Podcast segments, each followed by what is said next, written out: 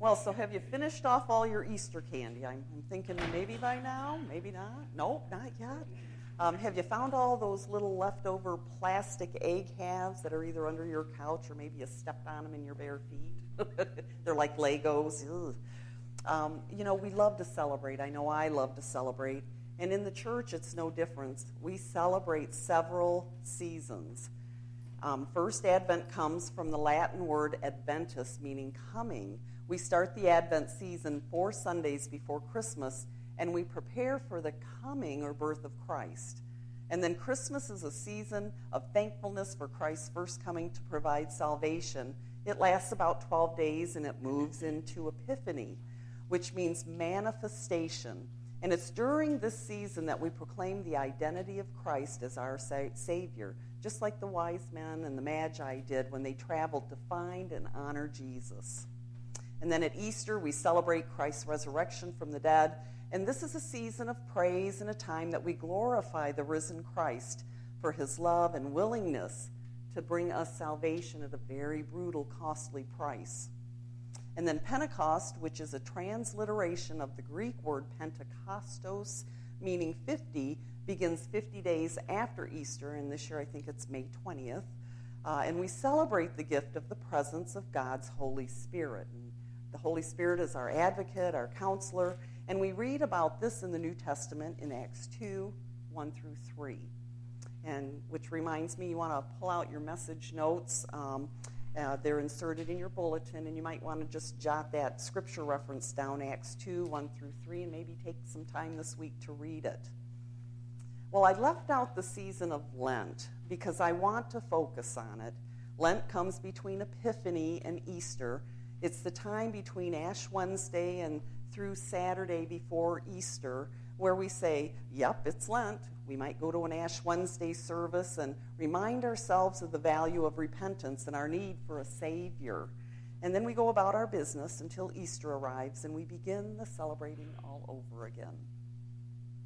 Lent is a time of self examination and quiet meditation about who God is and where we are in our relationship with Him. It's a time when we look closely at our, and this is really hard for me to say because I have so many of them, we look closely at our sins. Um, and I, so I just have to say it. Um, it's during Lent that we fast, and fasting is voluntarily going without something. It might not necessarily be food, it could be some type, like going to the movie on Saturdays, or just giving up something that you do a lot and maybe shouldn't. Um, so we fast during Lent, we pray, and we meditate on the Word of God. And when we arrive at Easter, we have breathed new life into our relationship with God through Jesus Christ. Or have we? We don't always want to talk about what we find in our self examination because I don't know about you, but my, my sin, or rather, my sins, are plenty. But we need to understand and know our sin, uh, what we're being forgiven for, in order to understand God's wonderful, incredible, amazing grace. So I thought, what better time, right after Lent and Easter, to share with you one of my favorite, uh, maybe not favorite, but it's, it is a reoccurring sin, and what I learned during this recent season of Lent. I've been fasting since about January 8th, and that is before Lent. I think Lent started Valentine's Day, I think. Yeah, February 14th. I remember that. Yay. Uh, uh, but, anyways, um, I, I, started this fast in January by voluntarily giving up sugar, and, it continu- and I continued it through Lent because I had just come out of a less than stellar year in my relationship with God, and I was thinking about my relationship with Him through Jesus Christ, and how certain things in my life get in the way of that relationship, with one of those things being food. Um, I wear that sin, you know, I get it, and so it's, been, it's seen by everyone. And I want to share with you how it impacts me because it's one of those things in my suitcase of sins or my baggage of past sins that I keep dragging along with me that keeps me from talking to others about God and His grace. Uh, before I share my lessons, let's first look at the book of Romans in the New Testament. In Paul's letter to the Romans, he states very clearly right up front in chapter 1, verses 16 and 17, what the message of or theme of Romans is. and that is the good news about Jesus Christ. The book of Romans relates salvation through faith from the Old Testament to the New Testament and to the relationship of Jews and Gentiles in Paul's own day. Yes, they had factions and divisions within their Christian communities, just like we do today. You see, during that time, the Roman Christians were divided into Gentile Christians who were less concerned about the Old Testament law than the Jewish Christians who insisted on adhering to Old Testament law. Romans 1 16 through 17 says, For I am not ashamed of the good news about Christ. It's the power of God at work, saving everyone who believes, the Jew first and also the Gentile. This good news tells us how God makes us right in his sight. This is accomplished from start to finish by faith. As the scriptures say, it is through faith that a righteous person has life. I want you to take a look at that verse in your bulletin, and I want you to underline God makes us right in his sight. And I want you to think about that. Makes us right in his sight does not mean to make us good people. It means puts us in a right standing before God, a right standing before God. And that is the good news about Jesus Christ. Faith in Jesus Christ's sacrifice puts us in right standing before God. And then if you read at the end of um, verse 17, Paul quotes the Old Testament prophet Habakkuk, chapter 2, verse 4. I want you to underline it is through faith that a righteous person has life. You see, the prophet Habakkuk struggled to understand how God could use pagan nations, someone other than his own um, nation of Israel, his own people, to judge the nation of Israel. And God reminded Habakkuk that his true people, the righteous, need to live by faith. And so the righteousness of God is a condition or state of being that is acceptable to God. Everyone can have a right relationship with God through Jesus Christ. So back to my fast and four of the lessons I've learned. And the first one being sin is sin. And in your message notes, you'll notice uh, after some of the um, lessons, I've put in parentheses some scripture. And those are scriptures that were very foundational or, or are or have been foundational for me during uh, my, my fast. It's, it's encouraged me.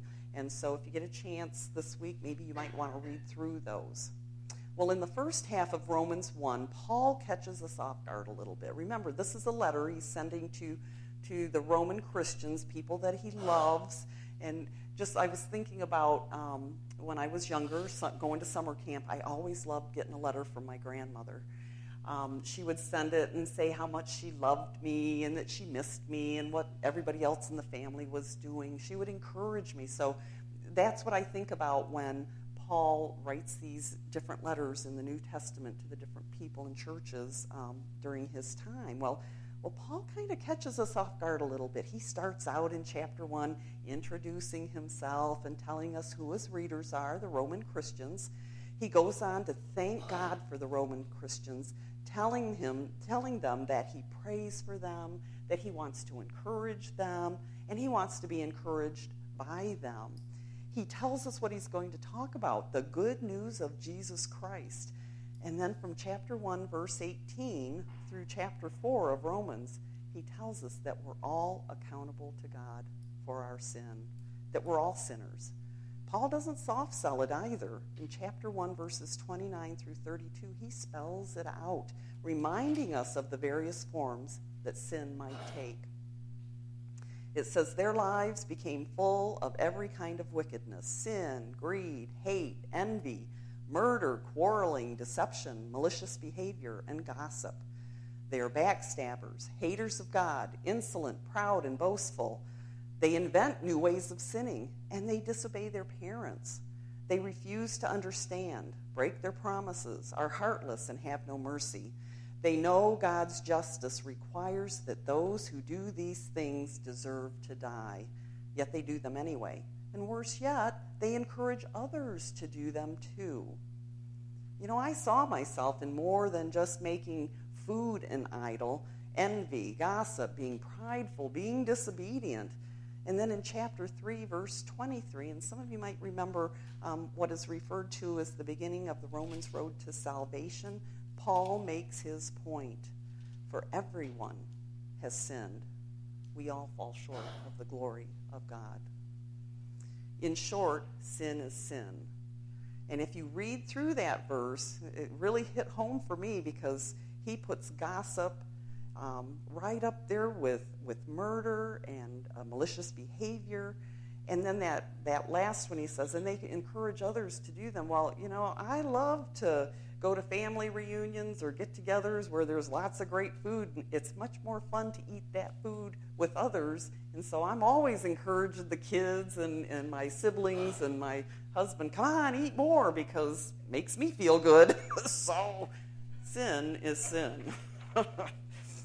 uh, Paul goes on to tell us that no one is justified by works and that the righteousness of God comes through Jesus Christ's atoning sacrifice, his death on the cross for us. Jesus says in John 15, 5, and this is our memory verse, so let's we can say this together. John 15, 5. Yes, I am the vine, you are the branches.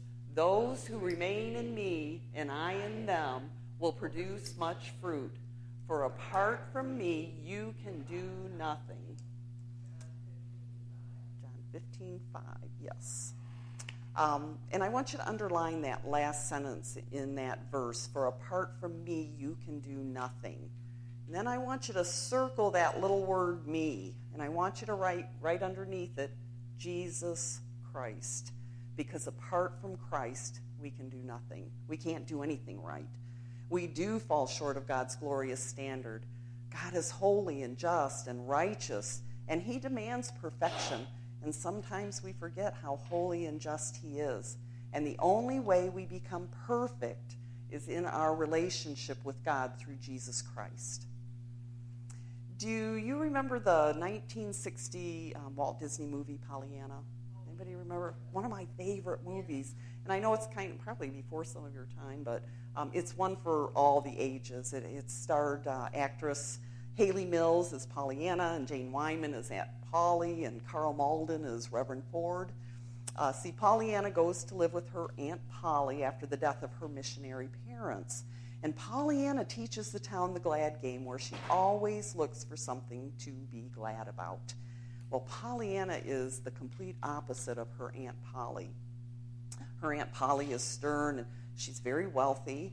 Uh, she controls most of the town of Harrington and its citizens, including Reverend Ford, who she meets with weekly to give him recommendations, and those just means he probably more than a recommendation, uh, for his sermon content. She encourages him to be a hellfire and brimstone minister of doom and gloom and disaster every Sunday morning, so that by Sunday afternoon, um, lunch, nobody in the congregation is hungry from all the brimstone they had to eat at church.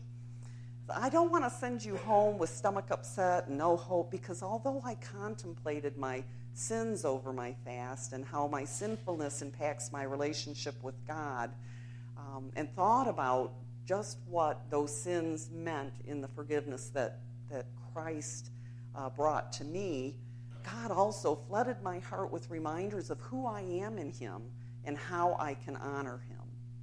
So, number two, God is glorified in our weakness.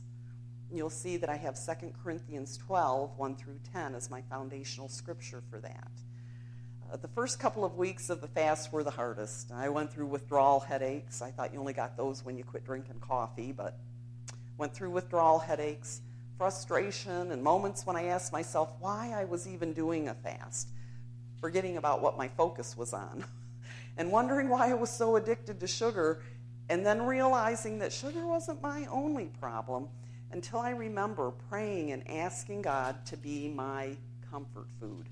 Literally asking Him, I mean literally, asking Him to be my meatloaf and mashed potatoes and gravy, all those things that I love.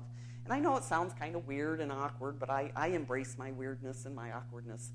But you know what? It also sounds weak, and I have a very hard time showing people that I, I am weak, and I'm weak a lot of the times. Um, but you know what? In my weakness, I found that God can carry all of my burdens. Jesus said to us in Matthew 11, verses 28 through 30, and you might want to write that down in your message notes Matthew 11, verses 28 through 30. Come to me, all of you who are weary and carry heavy burdens, and I will give you rest. Take my yoke upon you. Let me teach you, because I am humble and gentle at heart and you will find rest for your souls. For my yoke is easy to bear, and the burden I have is light. Are you weighed down by the worries of this world?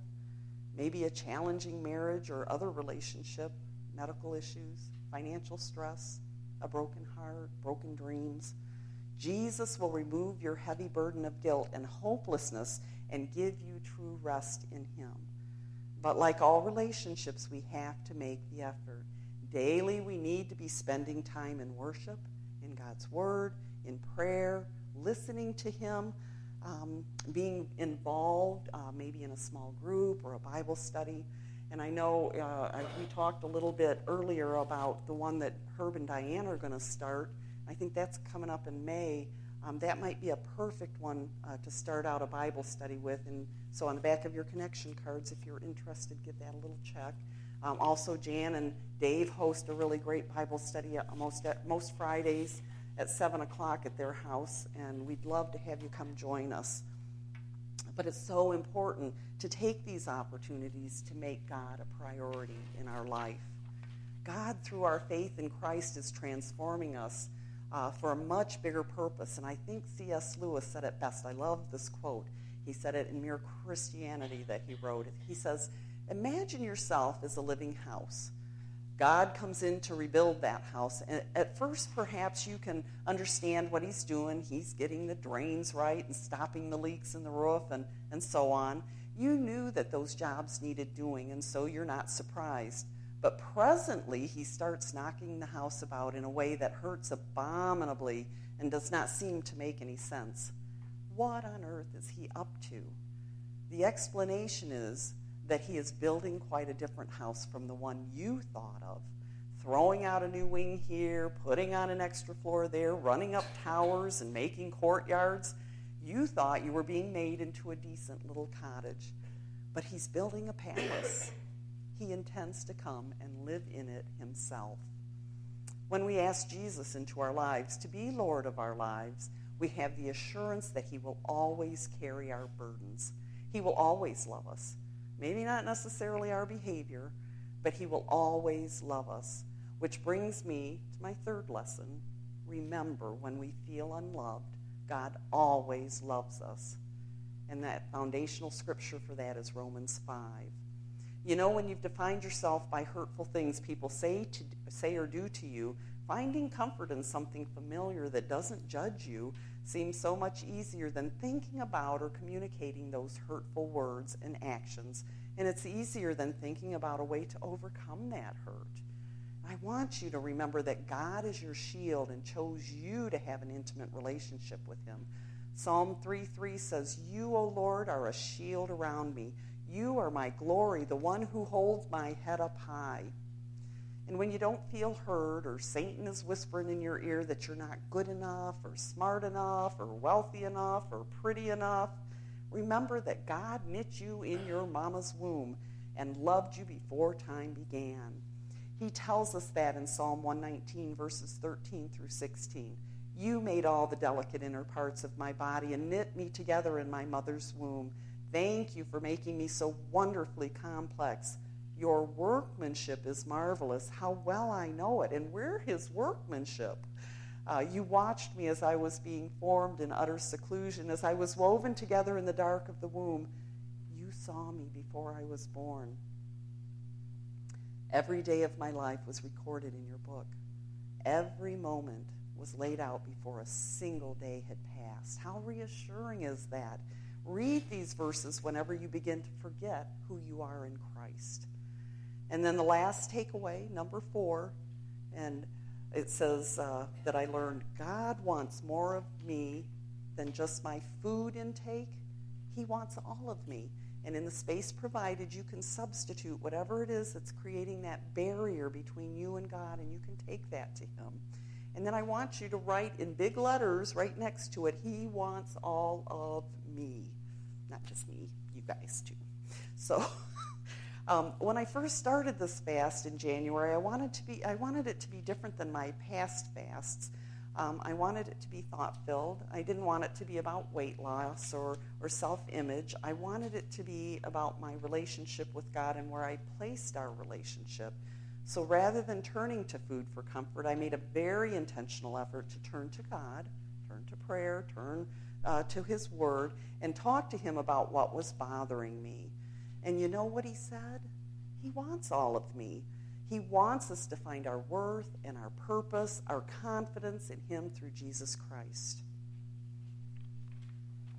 Now, he doesn't want to take the fun out of life. And I know I always have to have this disclaimer in, when I'm talking, but, but he tells us throughout Scripture there are certain things to avoid, where he tells us how to live a fruitful life so that we can honor him, so that we can make him first. That's what our purpose is it's kind of like when our parents uh, who told us to go to bed at night because they, they knew we needed to get a good night's rest in order to be ready for the next day or to take a bath and brush our teeth so we wouldn't get called names at school and that whole hygiene thing um, or to quit doing the foolish things our friends were doing because we were going to eventually get in deeper trouble. And that last one is from my past. I can remember my mother telling me that when i was in high school.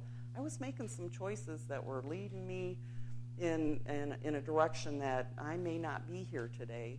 So um, I can remember, I can see her face, and she's looking at me. She says, I know what you're doing, Chris. I can't make you stop. She says, but remember, I will always love you no matter what happens. Now, I'd like to say I changed overnight. No, I didn't. But I did, I, I do, I, I, even now I think about it. I can remember thinking about that when I looked into the eyes of my newborn uh, baby each time one of my boys was, was born, thinking, oh, that's what she meant. That's what God means. He's telling us how much He loves us, and there are certain things that we're going to do that may not help us get, get to where we're supposed to be. You see, God is holy and He's sovereign, and He makes it clear that there is a definite boundary of what honors and dishonors Him. God wants to be everything to us. He wants to be our treasure, and He tells us in Matthew 18, verses 19 through 21 don't store up treasures here on earth where moths eat them and rust destroys them, and where thieves break in and steal. Store your treasures in heaven where moths and rust cannot destroy, and thieves do not break in and steal. Wherever your treasure is, there the desires of your heart will also be.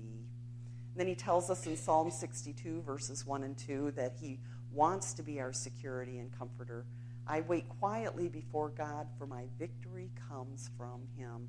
He alone is my rock and salvation, my fortress where I will never be shaken. You know, I asked myself, um, and I'm asking you now, I asked myself this a lot during, during this fast. Why am I so tempted to hold fast to those things that put up a barrier to my relationship with God. Why do I set my mind on the temporary things of this world, other forms of security and comfort, uh, like entertainment and finances and wealth, uh, other relationships, and even food, rather than relying on Christ alone? Jesus knew it was going to be hard for us. He knew this since before the world began. Think Genesis, first book of the Old Testament, chapter 3, Adam and Eve, and the serpent. The lesson we learn from their lives is the sin of disobedience.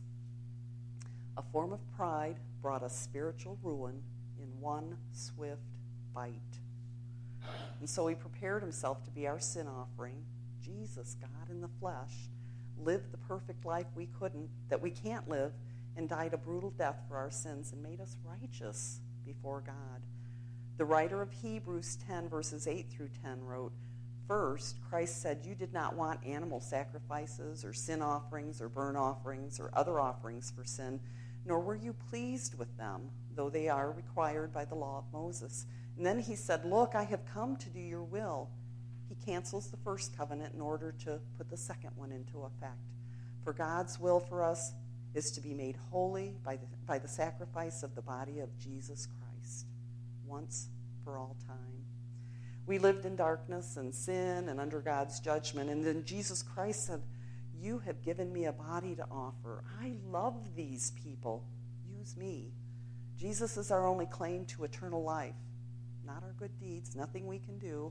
And like I said earlier, if we don't acknowledge our sinfulness, what we're being forgiven for, we can't understand just how glorious God's amazing grace is for us. The new covenant in Christ is unconditional. We read in Hebrews chapter 7, verses 23 through 25, that Jesus lives forever and he's able, once and forever, to save those who come to God through him. He lives forever to intercede with God on our behalf. God's covenant, his solemn promise and blessing for us, is our inheritance through Jesus Christ. Have you entered into a covenant, a personal relationship with God by receiving Jesus Christ as your Lord and Savior? Have you accepted God's amazing grace? Uh, before I go, before I close in prayer, I wanted to remind or have you look at one other thing. You know, I talked earlier uh, about how difficult it is for me to talk about Christ's gift of salvation to other people because of my baggage of sins. But I also um, tend to get a little uh, tongue tied. I stumble over my words. I, that's why I have my script because I, my head is just going like 90 to nothing right now. So uh, this helps me to stay focused. But on the back of your message notes, I put the Romans Road to Salvation. Um, and I thought that like if I'm having trouble doing this, that maybe some of, some others might be. So if you ever if you need to talk to somebody uh, and share Christ's gift of salvation with them, this is just a, an easy way to do it. Call it the Romans Road of Salvation because um, each of the verses are from from Romans. Talks. I put a little summary of what the verse means, and then the verse itself, and then at the end I put um, a little prayer that you can say with your friend or, or family member. Um, keeping in mind you can use whatever prayer you want. It's not the words of the prayer, it's the faith behind it's the faith behind what you're saying. It's the faith in Christ that provides salvation. So this is just an example. So I just wanted to share that with you. So will you pray with me?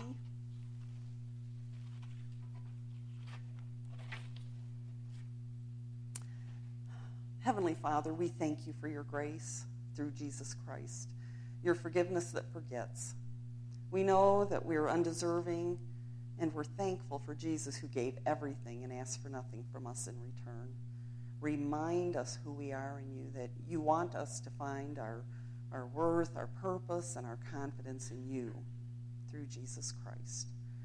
And so while our heads are bowed, I want you to remember we're all worthy of God's grace and forgiveness and if you haven't asked Jesus into your heart, or if you'd like to recommit your life to Christ, you can silently pray this prayer with me. Loving God, Redeemer, Son, Spirit of the living God, I need you. I've been living for myself, and that is wrong. I need you in my life. I want you in my life. I no longer want to wander aimlessly through life. I acknowledge the completed work of your Son, Jesus Christ, in giving his life on the cross for me and I want to receive the forgiveness you have made freely available to me through his sacrifice. Come into my life now and dwell in my heart and be my Lord and Savior. From this day forward, I will follow you all the days of my life. Amen.